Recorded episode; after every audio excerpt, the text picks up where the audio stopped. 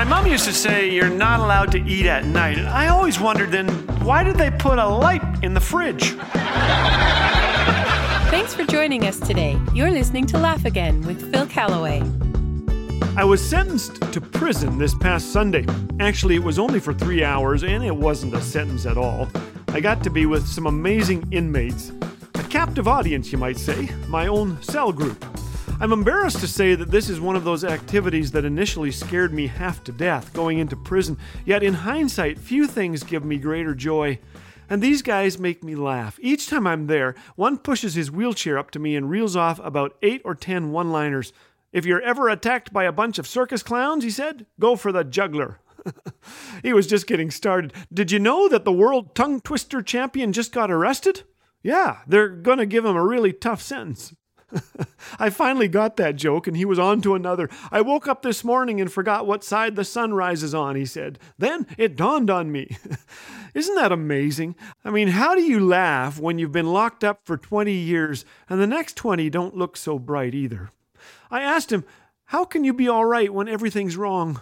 He pointed to the floor and his eyes misted over. This room, he said, referring to the chapel where I was about to speak, or shall I say, where these guys were about to speak to me.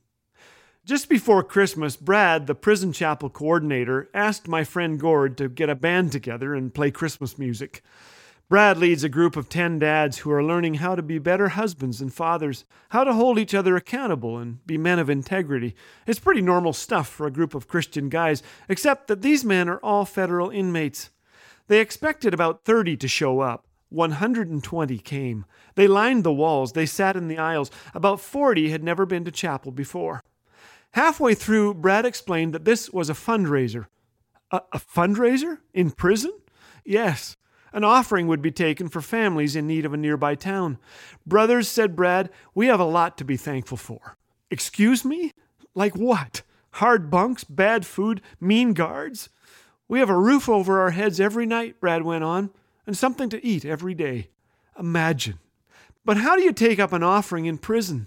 The men aren't allowed to carry cash, so clipboards with transfer forms were passed out. But those with jobs can earn up to only about $4 a day. How much could they raise? 10 bucks? 20? When the transfer forms were added up, the inmates had donated, get this, $1,000 for needy families. Like the poor widow who put in a few pennies while the rich ceremoniously gave larger amounts, these men brought a smile to God's face. Jesus said of that widow, She has put more into the treasury than all the others. They gave out of their wealth, but she out of her poverty put in everything. My friend in the wheelchair made it clear joy comes in looking beyond our situation, no matter how dark, how bleak, and somehow helping others. Holocaust survivor Viktor Frankl said, Everything can be taken from a man, but the last of the human freedoms, to choose one's attitude in any given set of circumstances.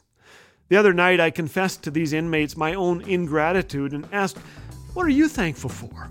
A family that's praying for me, said one. You, said another. I need to laugh. One said, For prison, I met Jesus here. I couldn't talk after that.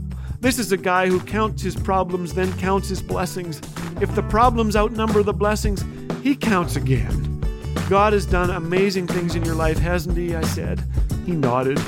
He was the same guy who gave thanks to God for prison food. Now, that, my friend, is a miracle.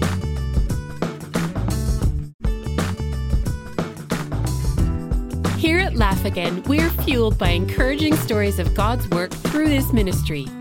Ian wrote, This segment made me tear up with a smile. Thank you, Brother Phil, for making me laugh, especially while I'm at work delivering mail. To share your testimonial or to bless Laugh Again with a gift, call 1 844 663 2424 or visit laughagain.us. Laugh Again, truth bringing laughter to life.